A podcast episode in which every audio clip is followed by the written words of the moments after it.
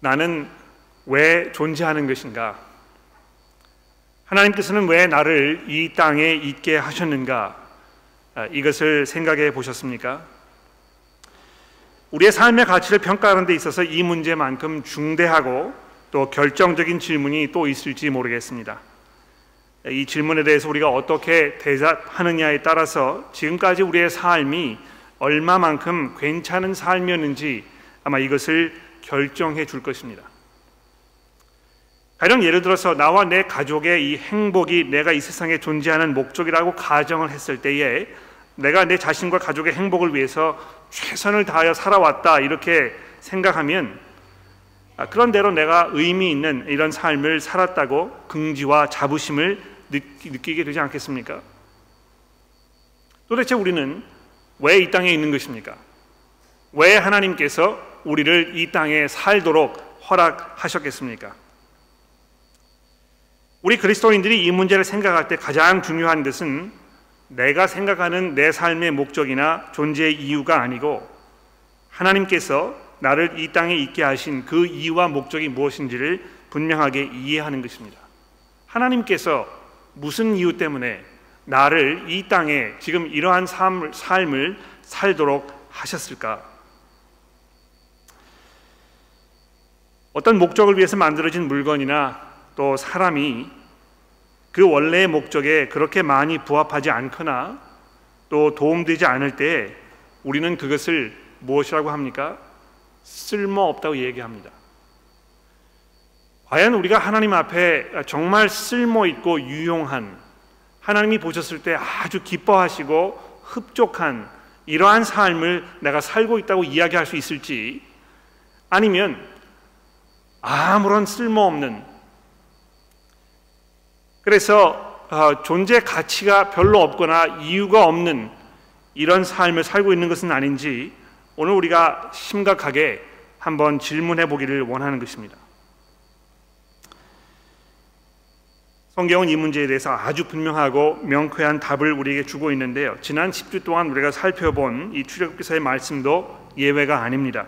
특히 이 출애굽기서는 이 문제를 정말 우리에게 아주 깊이 부각시켜 주고 있다고 이렇게 이야기할 수 있습니다. 오늘 이 출애굽기서의 마지막 설교를 통해서 하나님께서 우리를 이 세상에 있게 하신 그 이유가 무엇인지를 잘 한번 정리해 보고 현재 우리의 삶이 그 목적에 부합하고 부합하고 있는지 한번 점검해 보며 또 앞으로 우리가 가야 할 이 길이 우리 마음속에 분명하게 확인되는 그런 시간이 되기를 기도합니다. 자, 바로가 모세가 바로 왕을 열 번이나 찾아갔습니다. 찾아가서 이스라엘 백성을 애굽에서 나가게 해달라고 요구하면서 무엇이라고 이야기하였습니까? 이스라엘을 내보내라. 그래서 이스라엘이 나아가서 하나님을 섬기게 해달라. 아, 이렇게 요청한 것입니다. 하나님께서 모세에게 그렇게 명령하셨거든요. 이 마침내 이스라엘이 애굽에서 탈출하여 시내산 앞에 모였을 때 하나님께서 그들에게 뭐라고 말씀하셨습니까? 너희는 내 소유가 되겠고 내 제사장 나라가 되며 거룩한 백성이 되리라 이렇게 말씀하셨습니다. 이러한 모든 것들은 하나님께서 이스라엘에 대하여 목적하신 것이 무엇인지를 우리에게 아주 분명하게 보여줍니다. 하나님께서는 이스라엘을 자기의 백성으로 삼으시고 그들과 특별한 관계를 맺기 원하시며 또 그 관계에 합당한 모습으로 이스라엘이 하나님을 섬기기를 원하셨습니다. 하나님의 이러한 뜻은 처음 아담을 창조하셔서 에덴 동산에 살게 하셨던 것의 그 연장선이라고 얘기할 수 있습니다. 아담을 자신의 형상으로 지으셔서 그에게 온 피조물들을 돌보면서 하나님을 섬기게 하셨듯이 이스라엘을 애굽에서 불러내셔서 그들을 회복시키시고 그들과 특별한 관계를 맺으시고 그 관계 안에서 하나님을 섬기는 하나님의 백성으로 살게 하려 했던 것이 하나님의 목적이었던 것입니다. 그리고 이 하나님의 그런 관대하고 또 자비로운 그 부르심을 통해서 하나님이 어떠한 분이신지 그분의 그 명성과 그분의 능력이 그분의 선하심이 온 천하에 드러나서 모든 사람들이 하나님을 찬송하도록 하는 것이 하나님의 목적이었다는 것입니다. 애굽에서 고통을 당하는 이스라엘을 하나님께서 불쌍히 여기셨기 때문에 그들을 구원하신 것이 분명합니다만 거기서 끝나지 아니하고 그것보다 더 크고 중대한 뜻을 하나님이 가지고 계셨는데 그것은 바로 이스라엘이 이 하나님과 올바른 관계 속에서 하나님을 올바르게 섬기고 하나님을 올바르게 예배하도록 하기 원하셨던 것이라는 것입니다. 그래서 그들로 하여금 이 성막을 만들도록 그 성막을 이스라엘 진 한가운데 세우도록 25장부터 31장까지 아주 자세하게 설명을 하지 않았습니까? 아, 이것을 통해서 하나님께서 이스라엘을 얼마나 특별히 생각하시는지 우리가 좀 이해하게 되는 것이죠. 이스라엘이 얼마나 하나님의 큰 은혜를 입었는지 모릅니다. 이런 하나님의 뜻을 분명하게 나타내시기 위해서 하나님께서 뭐라고 말씀하셨습니까? 안식일을 지키게 하셨다고 31장 이 13절 이하에서 말씀하셨습니다. 여러분 성경을 가지고 계시니까 아, 저랑 이 31장의 말씀을 다시 한번 살펴볼까요? 아, 우리가 몇 주 전에 살펴보았습니다만 아마 잘 기억이 나지 않으실지 모르겠어요. 31장 13절의 말씀을 보십시오. 너는 이스라엘 자손에게 말하여 이르기를 너희는 나의 안식일을 지키라 이는 나와 너희 사이에 너희 대대의 표징이니 나는 너희를 거룩하게 하는 여호와인 줄을 너희가 알게 함이라 너희는 안식일을 지킬지니 이는 너희에게 거룩한 날이 됨이니라 그러니까 하나님께서요 이스라엘 백성들을 불러내셔 가지고 이스라엘과 특별한 관계를 맺으셔서 이제 이들이 하나님과 영원한 관계 속에 살게 하는 그 특별한 하나님의 목적을 나타내는 그 표징으로 7일마다 안식일을 지키도록 이렇게 명령하셨던 것입니다. 근데 어떻게 됐습니까? 32장에 보십시오. 이스라엘이 하나님의 뜻을 다 저버리고 금송아지 우상을 만들어서 그 앞에 절함으로 하나님의 은혜를 내팽개쳐 버리는 이런 어처구니 없는 결정을 내리지 않았습니까? 지난 본문 말씀에서 보았듯이 하나님께서 이스라엘과 계약을 더 이상 지키지 않으시려고 이렇게 생각하셨던 것입니다. 왜 그렇습니까? 이스라엘이 먼저 그 계약을 파괴해 버렸기 때문에 하나님께서 이제 내가 이 사람들을 더 이상 내 백성으로 생각하지 않아야 되겠다 이런 생각하고 계셨던 것입니다. 그러나 성경에 하나님이 어떤 분이십니까? 관대하고 자비로우시며 노하기를 더디하시고 용서가 흘러 넘치는 이런 은혜의 하나님 아니십니까? 죄인들이 멸망당하는 것을 원치 않으시는 그러한 하나님이시기 때문에 회개하는 자들에게 회복 이, 회복의 기회를 아낌없이 허락하시는 그런 은혜의 하나님이신 것입니다. 그래서 모세의 이 중보 기도를 들으시고 하나님께서 그 마음을 바꾸셔서 이스라엘과 다시 계약을 맺지 않으십니까? 자, 오늘 본문 말씀은 이 35장 맨 첫 부분에 이 안식일에 관한 명령이 등장하고 있습니다. 예? 왜 안식일에 대해서 이, 이, 다시 이야기하고 있는 것일까요? 이 지금까지 쭉 이어온 이 출애굽기서의 그 말씀을 한번 생각해 보십시오. 제가 설명드리지 않았습니까? 관계를 맺기 원하셔서 계약을 맺으시고 이스라엘 백성들로 하여금 하나님의 목적에 부합되는 삶을 살게 하셔서 그 표징으로 안식일을 지키라고 이렇게 이야기하셨던 것입니다. 이스라엘이 안식일을 지키는 것은 마치 이 결혼 반지와 같은 그런 상징적인 의미가 있었습니다. 여러분 이 결혼 반지를 끼고 있으면 이 남편과 아내 사이에 존재하는 부부로서의 특별한 관계를 상징하는 그런 것 아닙니까? 이스라엘이 7일에 한 번씩 안식일을 지키면서 아 우리가 하나님의 백성이지. 하나님과 특별한 관계 속에 지금 있는 것이지. 하나님께서 우리를 부르신 이 이유는 내 자신을 위해서 내 원하는 것을 위해서 내 욕심을 위해서 내 자신의 야망이나 내 계획을 관철시키기 위하여 사는 것이 아니고 하나님께서 나를 부르신 그 목적에 내가 부합하여 하나님을 기쁘시게 하기 위해서 내가 이렇게 좀 살고 있는 것이지 이것을 기억하게 하셨다는 것입니다. 안식일을 지키는 것은 그저 단순히 교회에 오는 그래서 주의를 성수하는 그것 훨씬 이상의 의미가 있다는 것입니다. 아, 이 교회 오셔가지고요 앉아 계셔서 설교를 들으시지만 그냥 딴 생각을 많이 이렇게 하는 그런 경우도 있지 않습니까? 그렇죠? 그러니까 아 이거 뭐 교회 끝나면 이제 가서 뭘 먹을 것인가? 아, 빨리 끝났으면 좋겠는데 그래야 뭐 내 자식들 데리고 어디 가지? 뭐 이런 생각 많이 하실지 모르겠어요. 그런데 교회 와서 앉아 있다고 해서 예배를 드린다고 해서 안식일을 지키는 것이 아니고요. 이 하나님께서 우리에게 베풀어 주신 그 은혜, 우리가 지금 어떤 관계 속에 있는 것인가? 그 관계를 생각하면서 내가 어떤 삶을 살아야 할 것인가? 내가 어떻게 하는 것이 하나님을 기쁘시게 하는 삶인가? 이것을 깊이 생각해 보고 내 자신을 돌아보고 거기에 대해서 회개가 필요하면 하나님께 회개하고 또 하나님께서 주시는 그 힘으로 이 새 힘을 공급받아서 내가 정말 이제는 새로운 삶을 살아야 되겠다는 이 다짐하는 바로 이것이 하나님과 올바른 관계 속에 누리는 그 안식일의 참 의미라는 것입니다. 이스라엘과 계속 함께 하시겠다고 약속하신 하나님께서 모세에게 성막을 실제 만들라고 말씀을 하셨고 그래서 오늘 본문인 35장부터 40장이 이 성막을 실제로 제작하는 모습을 낱낱이 설명하고 있는데요. 아, 그것을 시작하기 이전에 안식일을 지키라는 즉 다시 너희가 하나님과 이 특별한 계약 관계에 있다는 하나님의 목적이 무엇인지를 다시 한번 상기시키는 이런 말씀으로 이 본문이 시작되고 있다는 것입니다. 이스라엘이 이제 비로소 자신들이 존재하는 그 이유와 목적이 무엇인지 어떻게 참 의미 있고 가치 있는 삶을 살 수 있는지 이제 깊이 생각해 볼 수 있는 그런 기회가 주어진 것입니다. 자, 그래서 이 하나님을 섬기려는 이스라엘의 헌신의 모습이 이제 우리에게 그려지고 있는데요. 이 놀랍지 않습니까? 불과 바로 한 장 전에 32장에서 이스라엘 백성들이 어떻게 했습니까? 금송아지를 만들어 가지고 거기다 절하고 우상 숭배를 하지 않았습니까?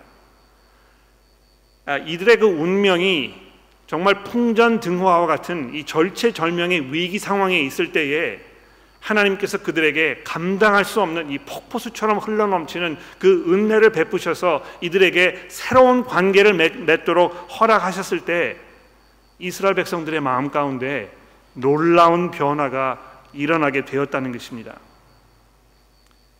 그래서 하나님께서 그들의 마음을 감동시키셔서 하나님을 바르게 섬기기 위하여 꼭 필요하였던 이 성막과 그 안에 모든 필요한 물건 그리고 제사장이 입을 그 옷을 만들기 위해서 필요했던 모든 재료들을 자원하는 마음으로 아낌없이 하나님께 드렸다 이렇게 오늘 35장이 우리에게 말씀해 주고 있습니다.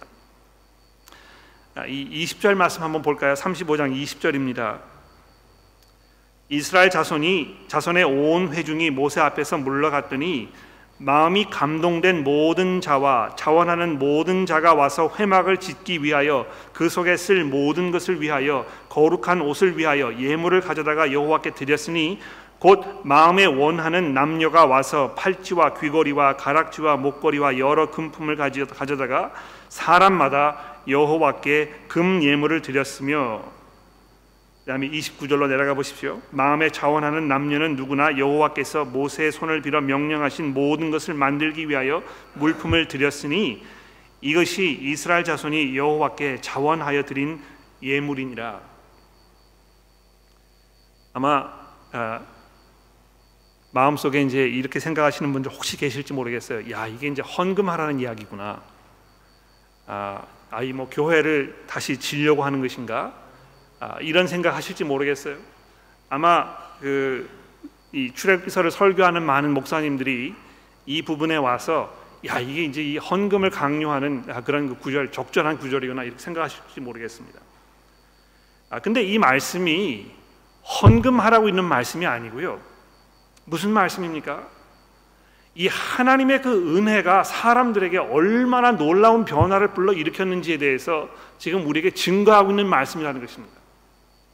또 이스라엘 백성들 가운데 거하시기로 작정하셨던 이 하나님 그 하나님의 계획이 완성되기 위해서는 이 성막이라는 이것이 얼마나 중요한 것이었는지를 지금 이스라엘 백성들이 이해하게 되었다는 것입니다.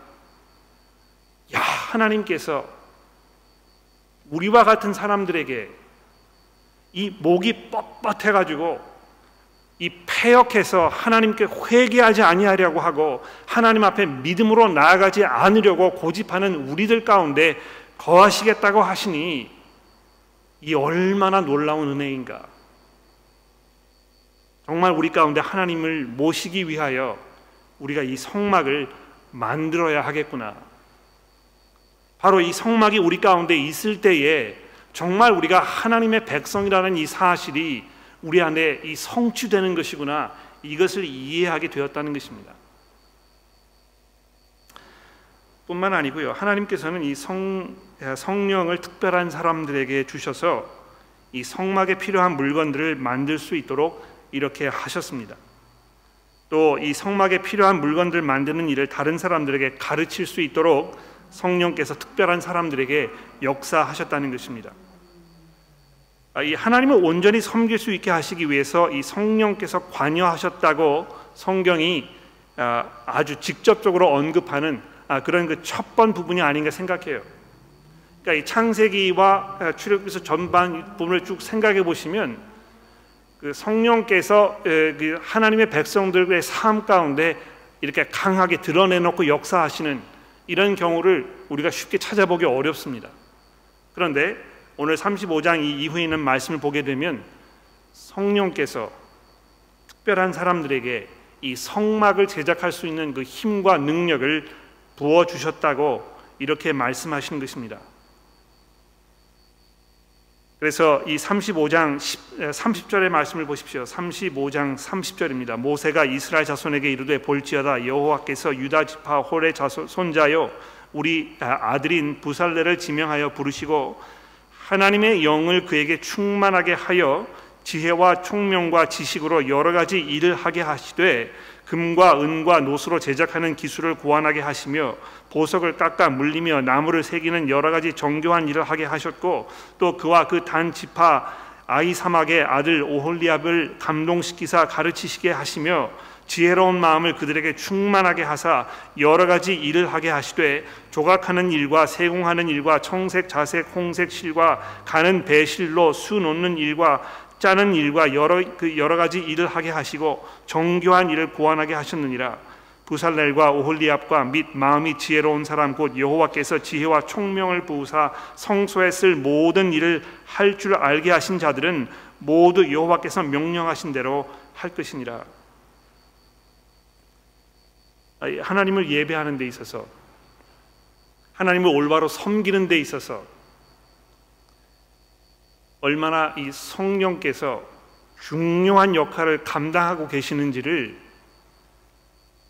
멀리서 넌지시 우리에게 지금 제시해주고 있는 것입니다. 이제 물론 성경이 쭉 진행이 돼가지고 우리가 신약 성경에 넘어오게 되면 신약 성경에서 성도들의 삶 가운데 하나님께서 성령으로 얼마나 강하게 역사하셔서 여러분과 저로 하여금 하나님을 섬기는 삶을 살게 하셨는지 우리가 분명하게 알게 될 것입니다만 그 신약 성경에 도달하기 이전에 훨씬 전에 이렇게 어렴풋이나마 여러분들의 마음 가운데 아, 이 성령께서 이미 이렇게 사람들의 삶 가운데 역사하고 계셨던 것이구나.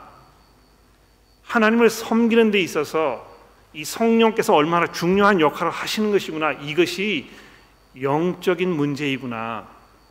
하나님을 제대로 섬기는 것은 그저 인간의 힘으로, 인간의 노력으로, 인간의 지혜로만 할 수 있는 것이 아니고 하나님의 특별한 힘을 필요로 하는 그런 영적인 일이구나 하는 것을 어렴풋이나마 이해하도록 이렇게 말씀하고 계신다는 것입니다. 뿐만 아닙니다. 36장으로 넘어가 보십시오. 2절 말씀해 보십시오. 모세가 부살렐과 오홀리압과 및 마음에 지혜로운 사람 곧 그 사람의 여호와께로부터 지혜를 얻고 와서 그 일을 하려고 마음에 원하는 자들을 아, 모든 자들을 부름에 그들이 이스라엘 자손의 성소의 모든 것을 만들기 위하여 가져온 예물을 모세에게서 받으니라. 그러나 백성이 아침마다 자원하는 예물을 연하여 가져왔으므로 성소의 모든 일을 하는 지혜로운 자들이 각기 하는 일을 중지하고 와서 모세에게 말하여 이르되 백성이 너무 많이 가져오므로 여호와께서 명령하신 일을 아, 일에 쓰기에 남음이 있나이다.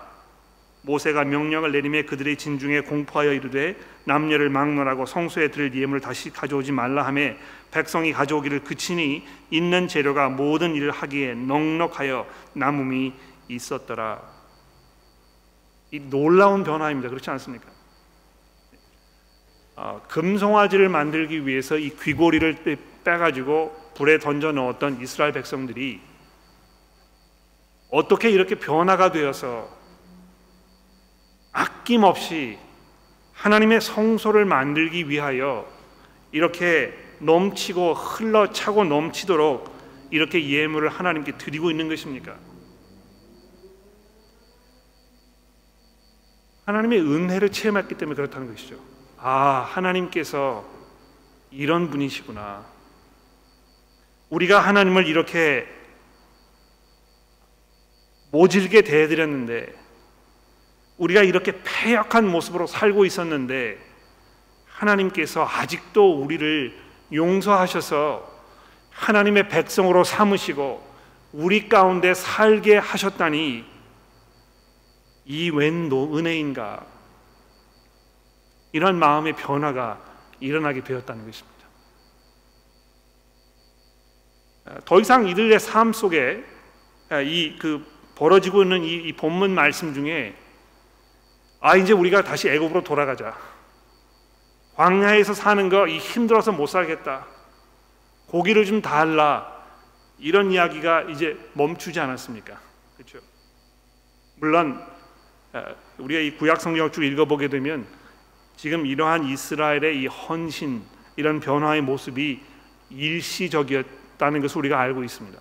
나중에 이들이 계속해서 아, 이 패역한 모습으로 어, 하나님께 계속 대해드렸던 것을 우리가 알고 있습니다만 적어도 이 시점에서 하나님의 그 놀라운 은혜를 경험했던 이들이 이러한 방법으로 변화가 일어나는 것을 통해서 마치 신약 성경에서 예수 그리스도의 복음을 통하여 하나님의 그 놀라운 은혜를 체험했던 이 하나님의 백성들의 그리스도인들의 삶 가운데 어떤 변화가 일어날 수 있는지를 기대하게 만드는 그런 말씀이라는 것입니다.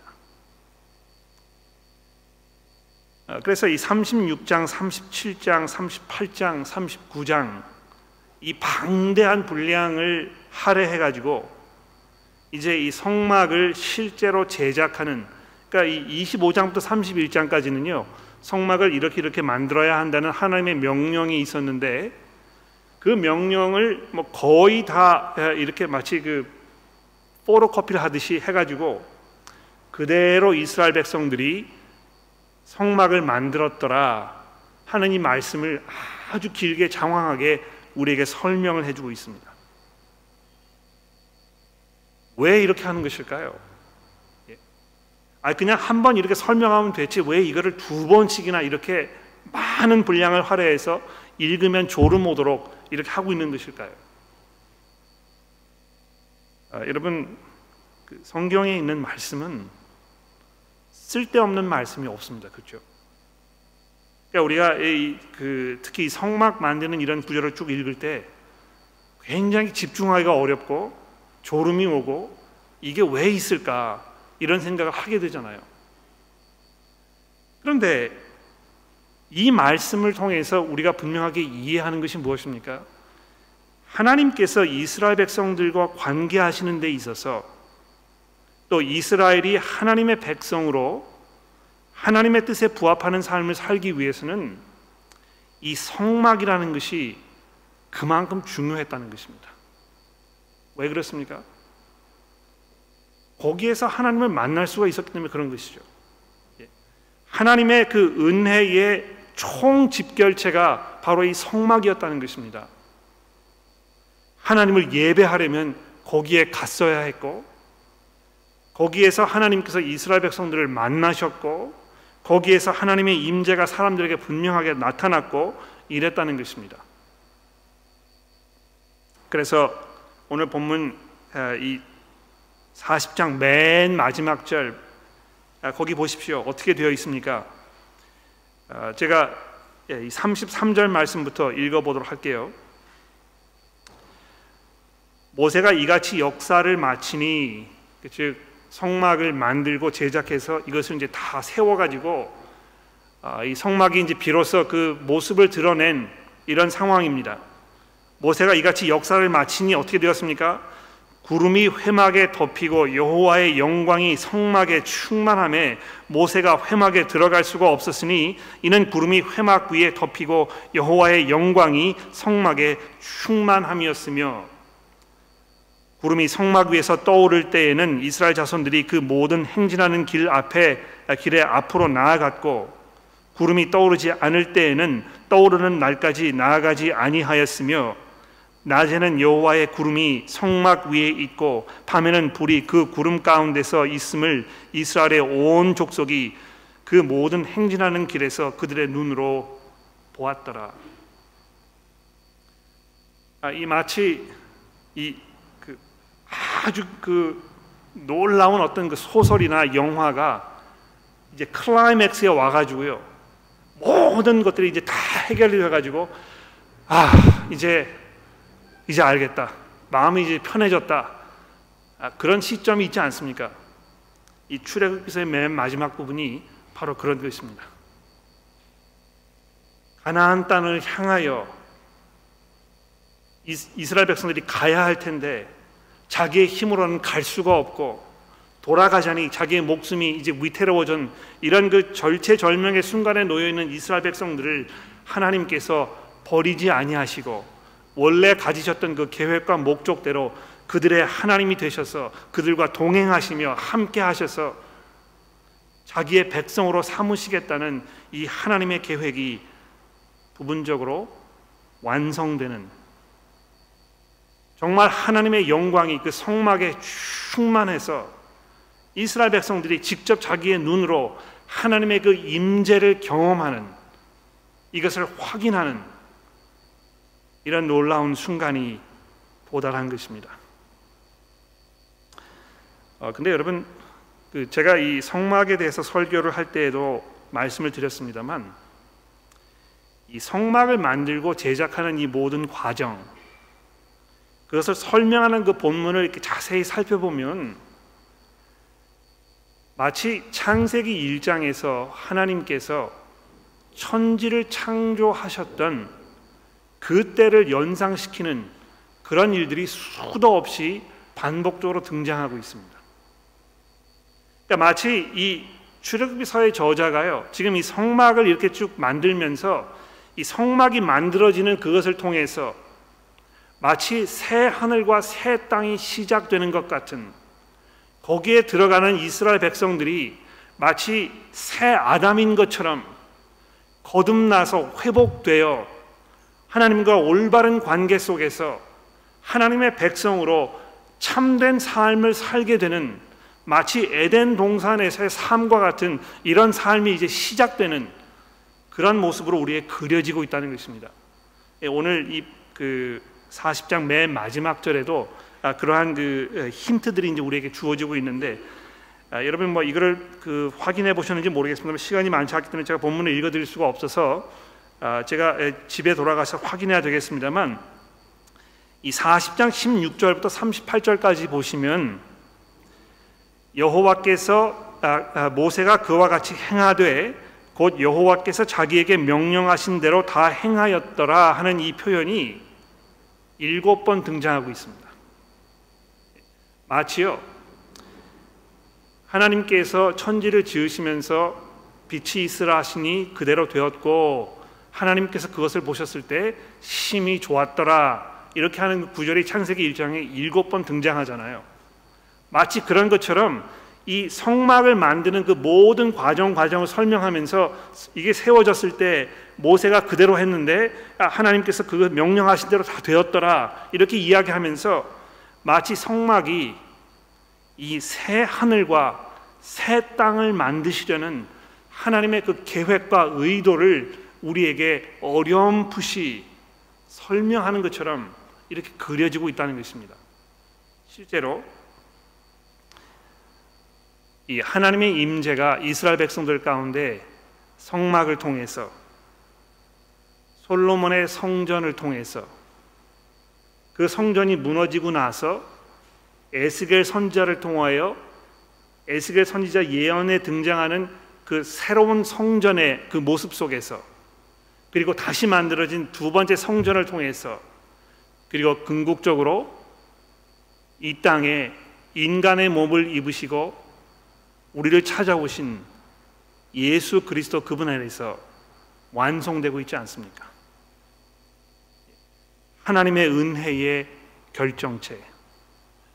인간이 하나님을 만날 수 있는 그 장소. 또 거기에서 하나님을 만날 수 있도록 주선해 주는 그 대제사장. 우리의 성전이자 우리의 대제사장이시자 그 성전에서 바쳐지는 희생 제물이신 이 예수 그리스도 그분 안에서 하나님의 계획과 그 목적이 완성되고 있다는 것입니다. 아, 그래서 이 요한 사도가요. 요한 1장에서 그렇게 얘기하잖아요. 우리가 다 하나님의 영광을 보매 예수 그리스도의 그 성육신하신 그것을 통해서 그 하나님의 은혜와 진리가 충만한 그 사실을 보면서 요한이 감탄하고 있지 않습니까? 아, 이제 비로소 우리가 우리 가운데 거하시기 위하여 우리를 찾아오신 하나님 이분을 만나게 된 것이구나. 여러분 그런데 성경이 거기서 끝나지 아니하고 뭐라고 이야기하고 있습니까? 오늘 에베소서에 있는 말씀 4장을 읽었는데요. 4장으로 아, 넘어가기 이전에 여러분 그 2장의 말씀을 좀 먼저 보시겠습니까? 에베소서 2장 19절 말씀을 보십시오. 에베소서 2장 19절입니다. 그러므로 이제부터 너희는 외인도 아니요 나그네도 아니요 오직 성도들과 동일한 시민이요 하나님의 권속이니라. 너희는 사도들과 선지자들의 터 위에 세우심을 입은 자라. 그리스도 예수께서 친히 모퉁이 돌이 되셨느니라. 그 안에서 건물마다 서로 연결하여 주 안에서 성전이 되어 가고 너희도 성령 안에서 하나님이 거하실 처소가 되기 위하여 그리스도 안에서 함께 지어져 가느니라. 구약 시대에는 이스라엘 백성들이 성막을 짓기 위해서 예물들을 다 가져다가 그것을 다 엮어 가지고 성막을 만들어서 거기 하나님께서 거하셨는데요. 예수 그리스도께서 이 땅에 오셔서 이 성전을 완성시키신 이후에는 어떻게 이 지금 얘기가 전개되고 있습니까? 그리스도 안에서 부르심을 받은 하나님의 성도들이 성령 안에서 하나님의 성전으로 지어져 가고 있다는 것입니다. 바로 여러분이 저와 여러분이 하나님의 성전인 것입니다. 더 이상 이 교회 건물을 성전으로 부르지 마십시오. 하나님께서는요, 이 교회라는 이 교회당이라는 건물 안에 계신 하나님이 아니시고 주를 구주로 고백하는 이 성도들의 마음 가운데 그들의 그 교제 가운데 거하시는 하나님이시라는 것입니다. 성령을 통하여. 그래서 오늘 본문 말씀에 어떤 결론이 맺어지고 있습니까?